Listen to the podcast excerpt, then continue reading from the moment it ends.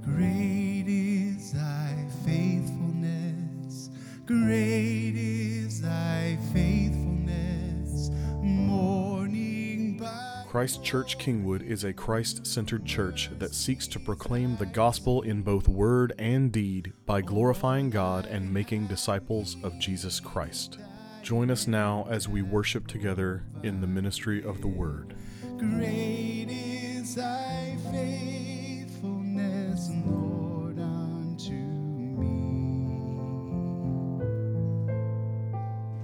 Our sermon text for today is For you were called to freedom, brothers.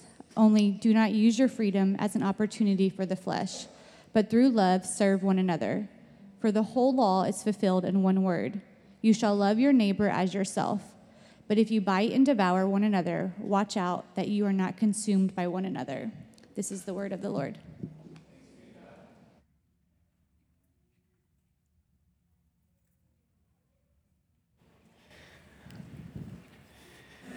All right.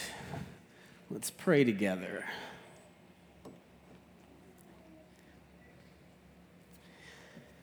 Father God, you are the creator, sustainer, and redeemer. God, we gather because you have united us in Christ.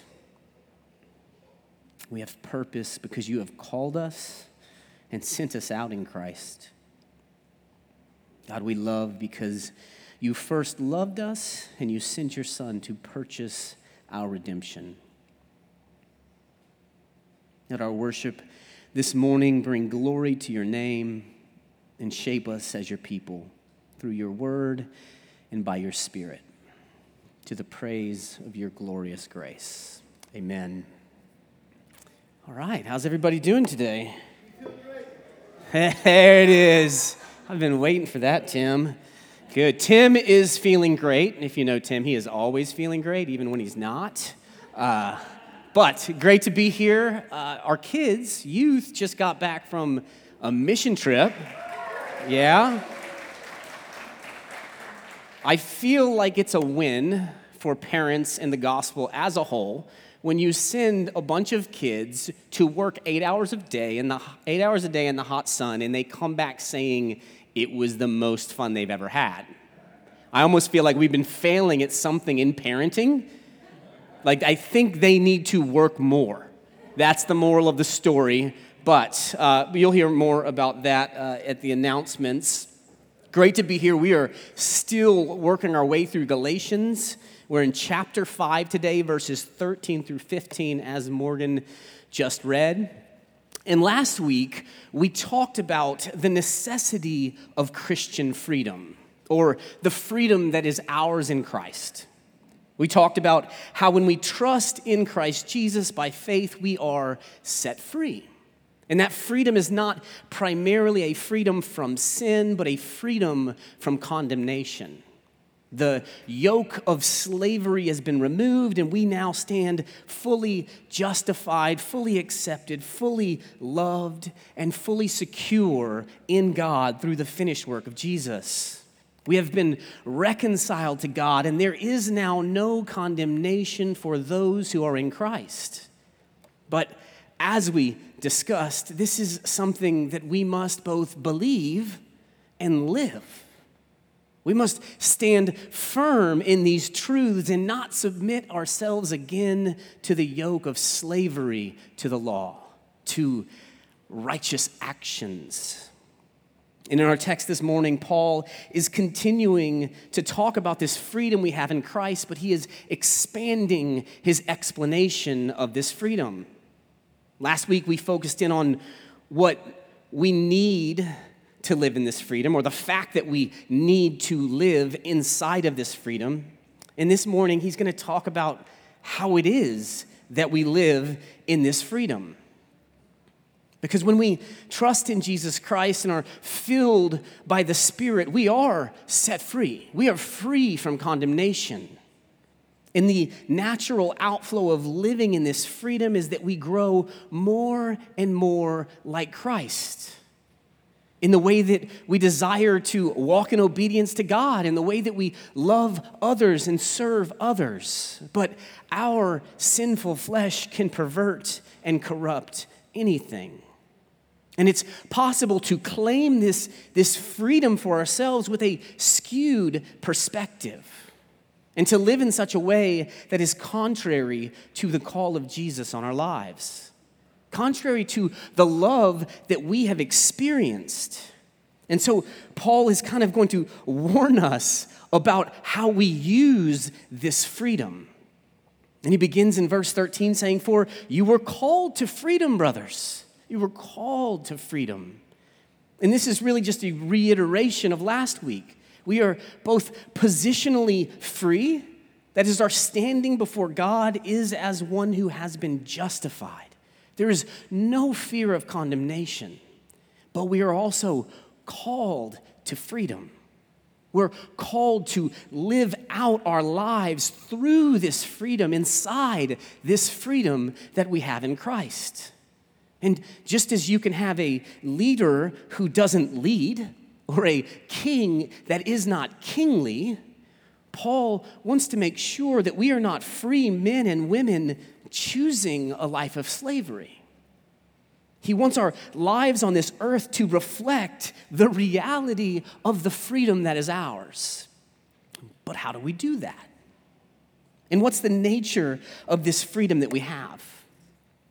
It's not really the easiest question to answer because this idea of freedom has been very skewed by our culture. Americans, we love freedom language. We love freedom fries, right? Yeah, they're not French fry, they're freedom fries. But what exactly do we mean by freedom? And what does Scripture mean by freedom? What is Paul referencing? Because if we were to take our cultural, Americanized understanding of freedom as the definition of Christian freedom Paul is discussing in our text, we're gonna be way off. We're gonna miss it things are not going to go well for us. So, what is this freedom? I don't want to spend a ton of time talking about the cultural, worldly idea of freedom, but I think it's important to start there, to give us some context and maybe some contrast. At its very core, our cultural definition of freedom is to live in a society without oppression or unjust rule. That's kind of the, the basics. And that's how our country was founded.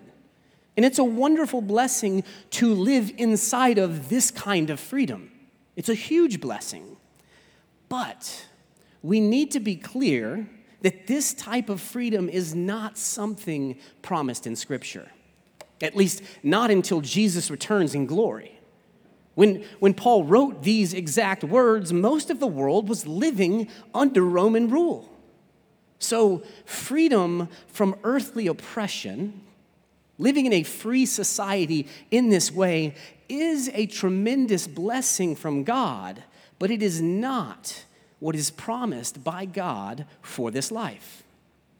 It is not the freedom that Paul is referencing in this text. With that said, the biblical understanding of freedom is similar in definition.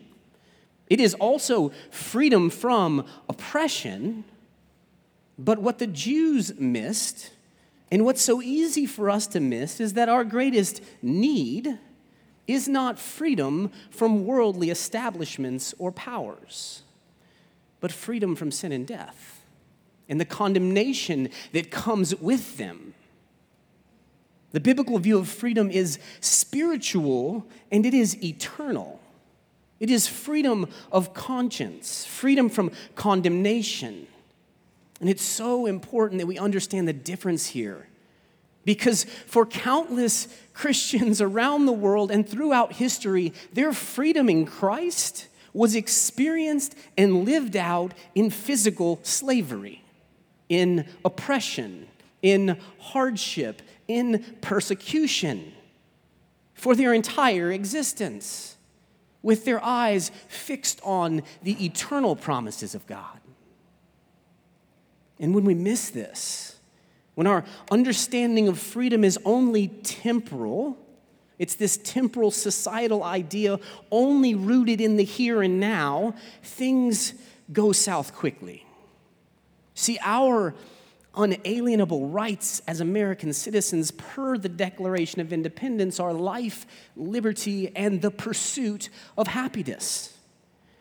But the happiness described herein is solely focused on our temporal existence, on an earthly kingdom. Throughout Scripture, our God is pointing to an eternal hope, an eternal promise, an eternal joy which frees us to enjoy this life, which frees us from the bondage of the temporal.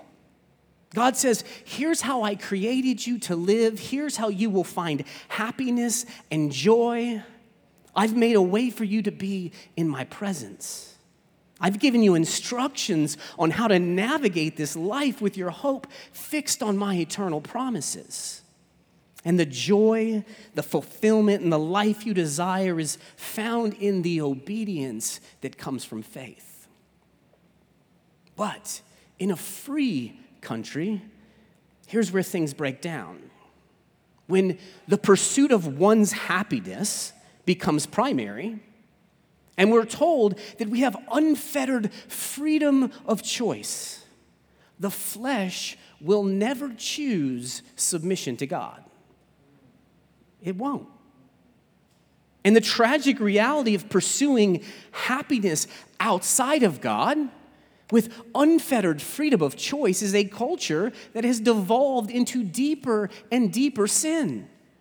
It, it can't help it because God created us to find this happiness or joy in Him. And apart from Him, we will search and seek, buy and build, fight and claw for this elusive joy, but never find it. We see it all over. This so called freedom has led to a society where marriage covenants are optional because the pursuit of my happiness trumps faithfulness. It's led to a society where greed and envy and marginalizing others is normative because the pursuit of my happiness trumps loving others. It's led to a society where even the gender which we were born with can be brought into question because the pursuit of my happiness trumps nature itself. This is the idea of freedom that is presented in our culture. It is unfettered freedom of choice, void of God, and it's destructive. And so, what Paul's getting at in our text this morning is that you are free in Christ. You have been emancipated from the bondage of sin and death, but we must understand the nature and the purpose of this freedom. You were called to freedom, brothers. Only do not use your freedom as an opportunity for the flesh, but through love, serve one another. For the whole law is fulfilled in one word you shall love your neighbor as yourself. But if you bite and devour one another, watch out that you are not consumed by one another.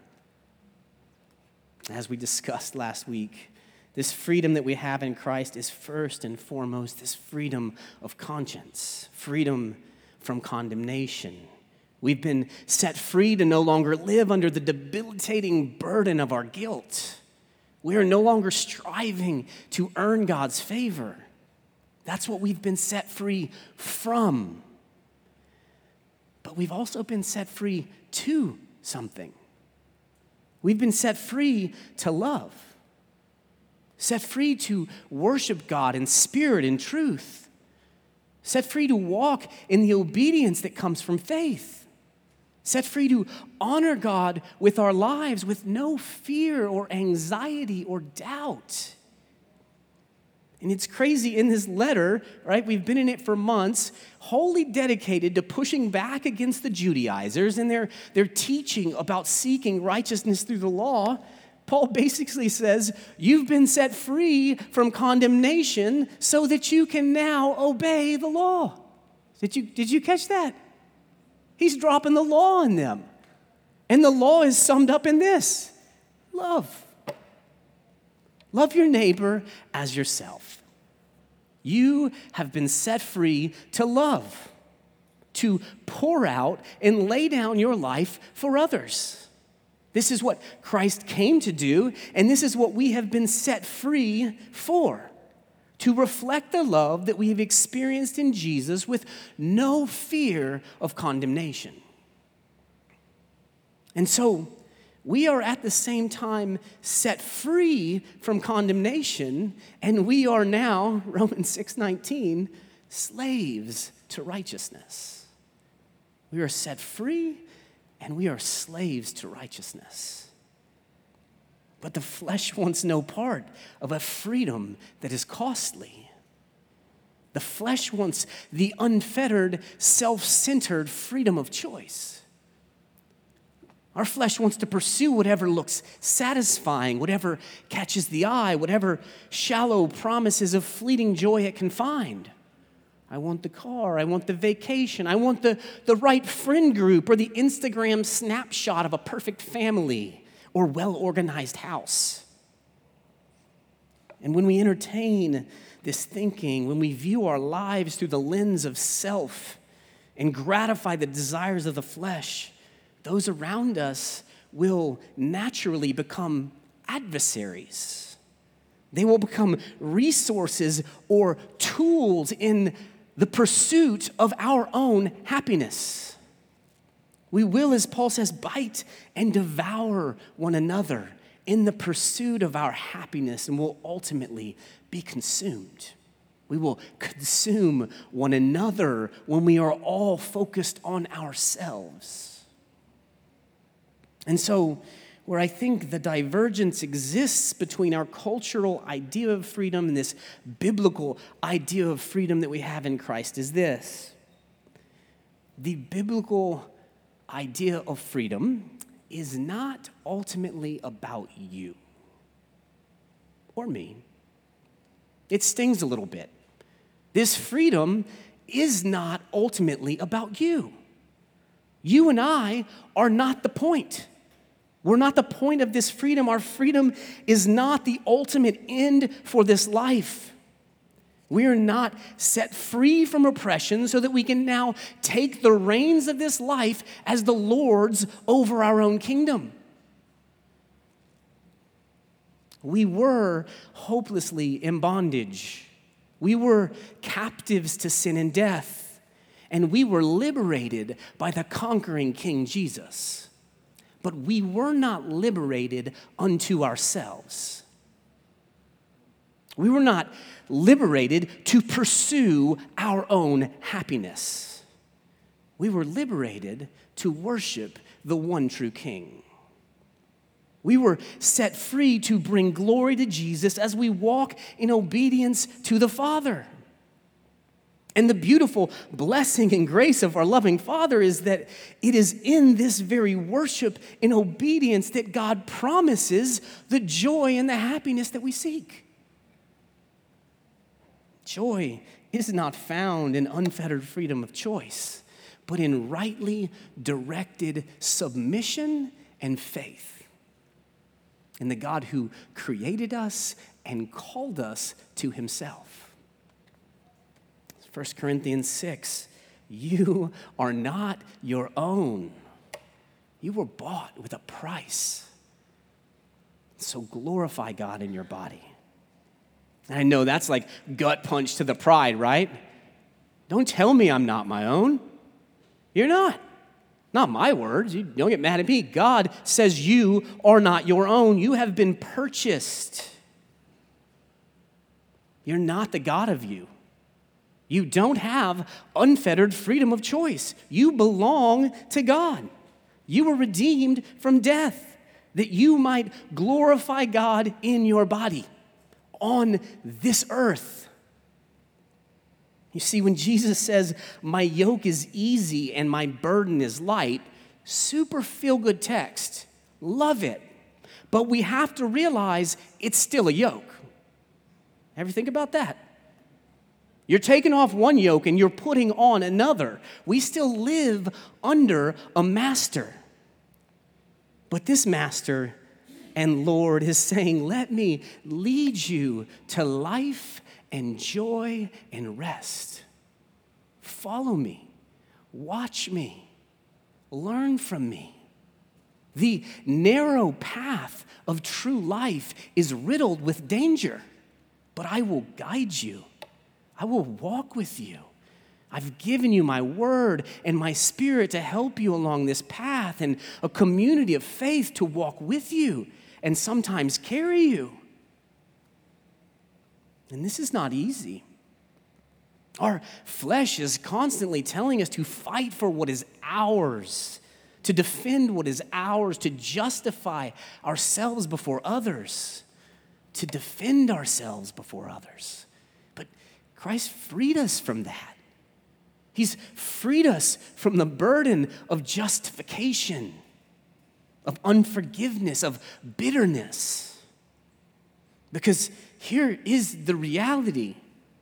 If the freedom and love that we have experienced in Christ does not move us to forgiveness and love, we don't understand that which we have been set free from. We don't understand the depths of our own sin or the grace and love that has been shown to us through Jesus Christ. That's the only way that we can refuse to forgive others. The freedom we have in Christ is not just freedom from being condemned, though, it's also freedom from harboring condemnation.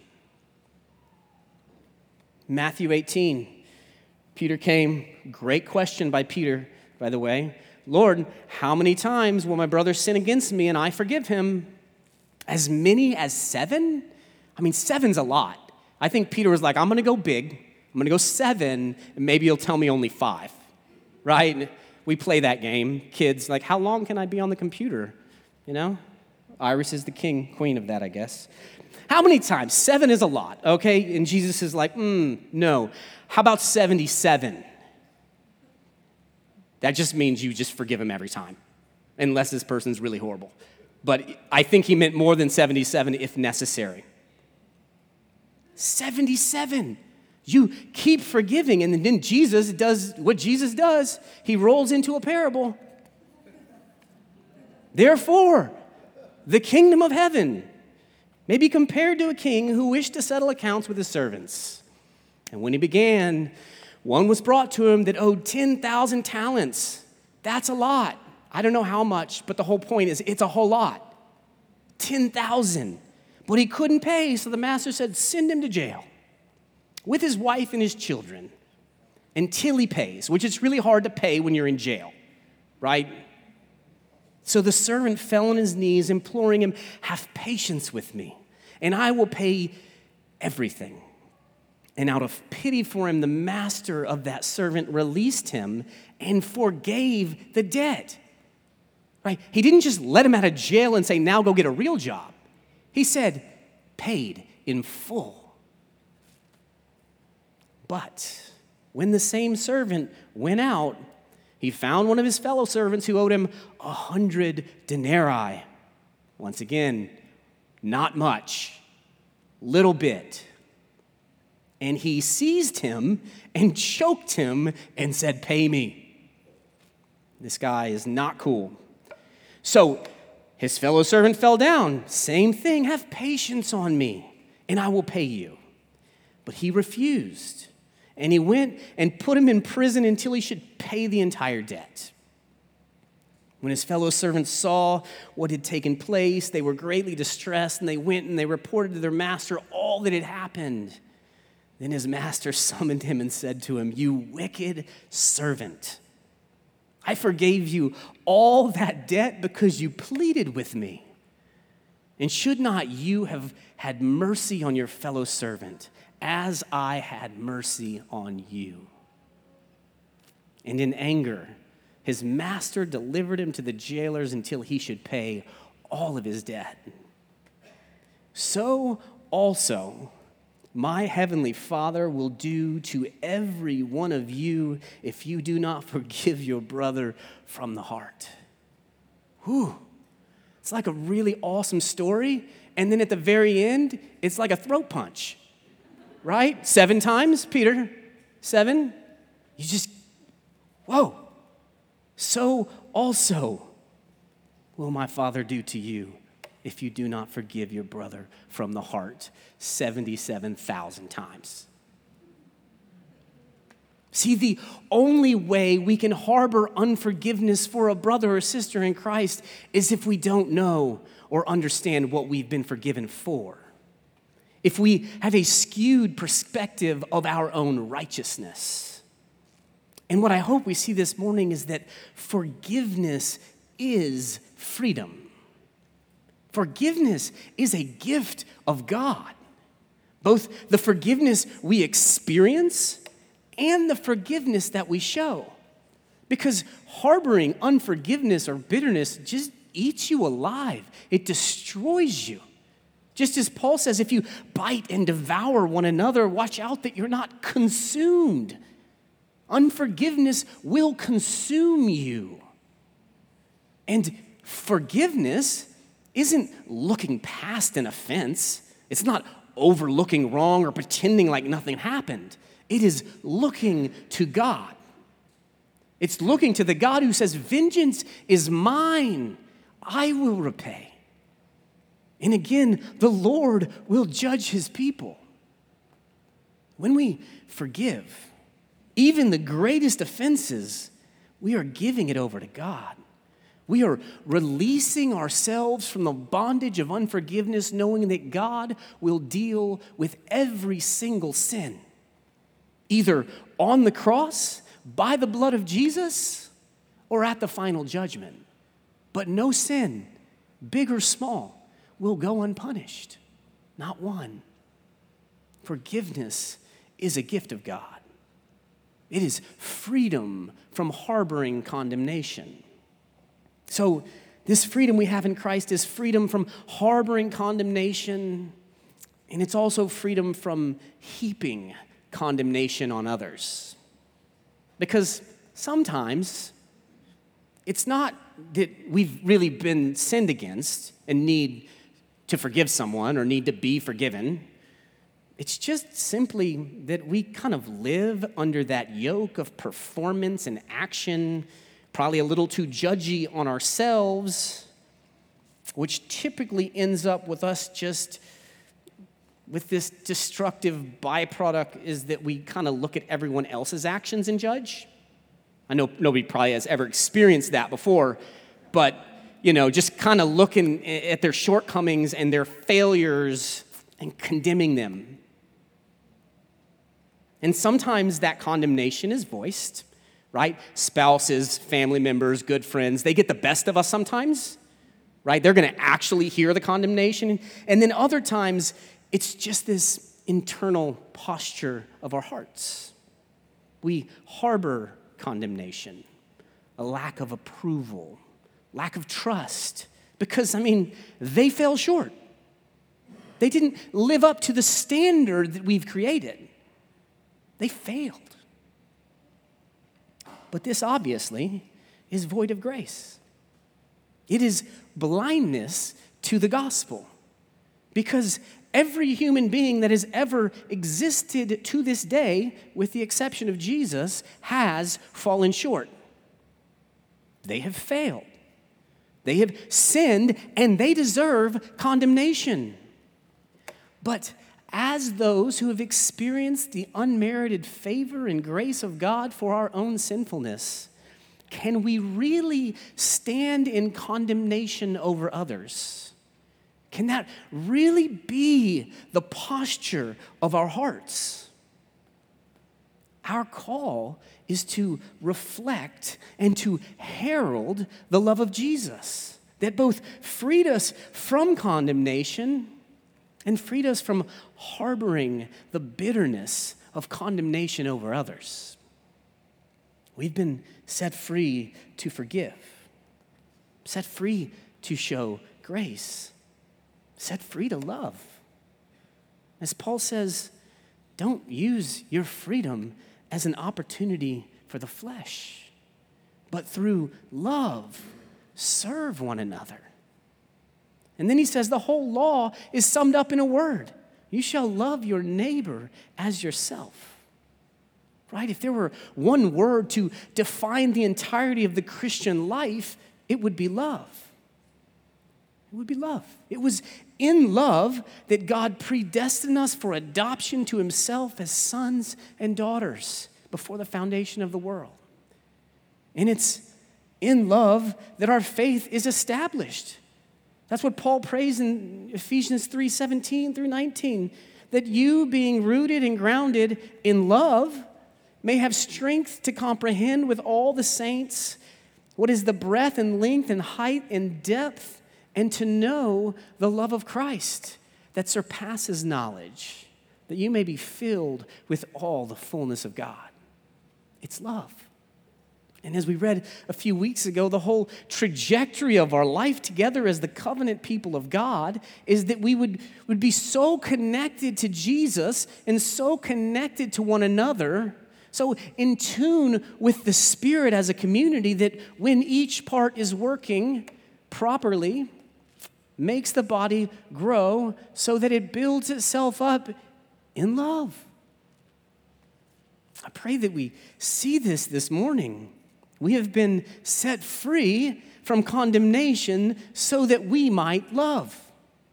We are now slaves to love as a people who have experienced the love that surpasses knowledge, the love that has freed us from the bondage of sin and death and condemnation. How can we not seek to show that love?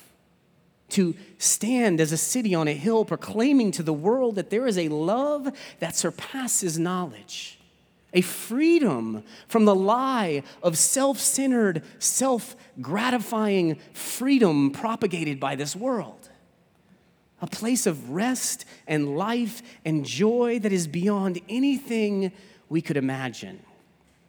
This is what has been promised in Jesus. This is the freedom that is ours.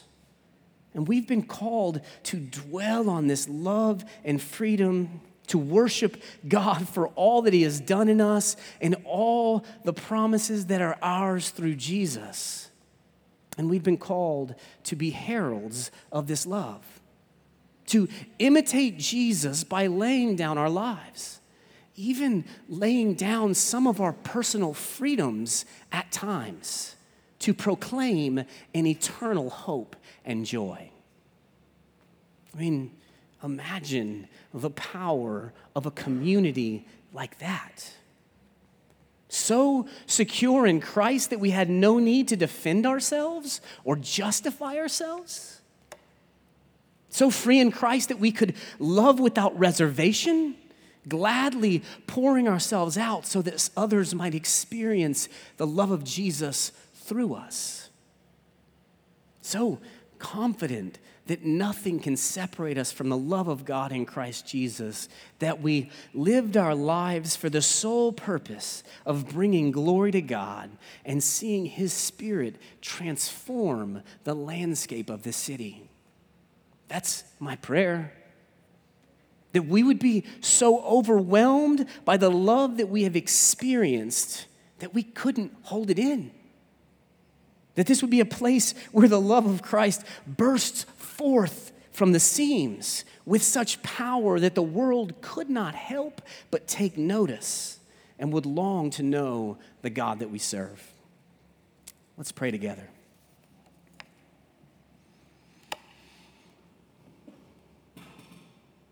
Father God, we thank you and we worship you for this love that we have been shown.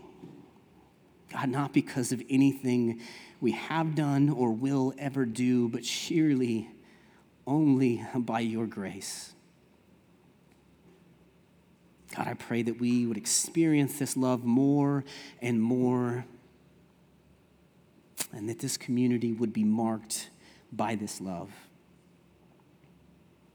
That the way we live and love and serve would point the world to your great love that your church would grow. God, that we would see life brought out of death through the saving work of Jesus. Amen. Praise God from whom all blessings. Thank you for worshiping with us through the preaching of God's Word. We exist to glorify God by making disciples. We would love to have you join us in person as we gather together on Sundays at 10 a.m. at the Covenant Preparatory School on Hamblen Road in Kingwood, Texas.